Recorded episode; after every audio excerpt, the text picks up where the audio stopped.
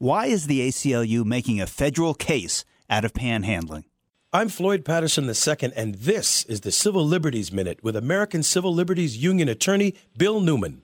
The Massachusetts affiliate of the ACLU recently sued in federal court the state's second largest city, Worcester, to block enforcement of that city's so called aggressive panhandling laws laws that prohibit panhandling in many parts of the city and disallow use of signs and make musical street performances with a cap or a hat out for donations illegal.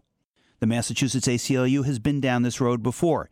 In a 1997 ACLU case, the state Supreme Judicial Court ruled that a disheveled person holding out a cup or a hand has the same right to ask for assistance as a person in a uniform or a suit asking for contributions to an incorporated charity. In that case, the court said that a listener's annoyance or offense at begging is not a basis to criminalize the behavior.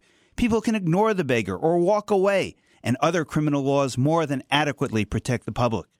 Do remember, it is not the panhandler's constitutional rights alone that are threatened by ordinances such as Worcester's, it's everyone's. As the state's highest court stated, if peacefully requesting or giving casual help to the needy may be forbidden in public places, then we may belong to the government that regulates us and not the other way around.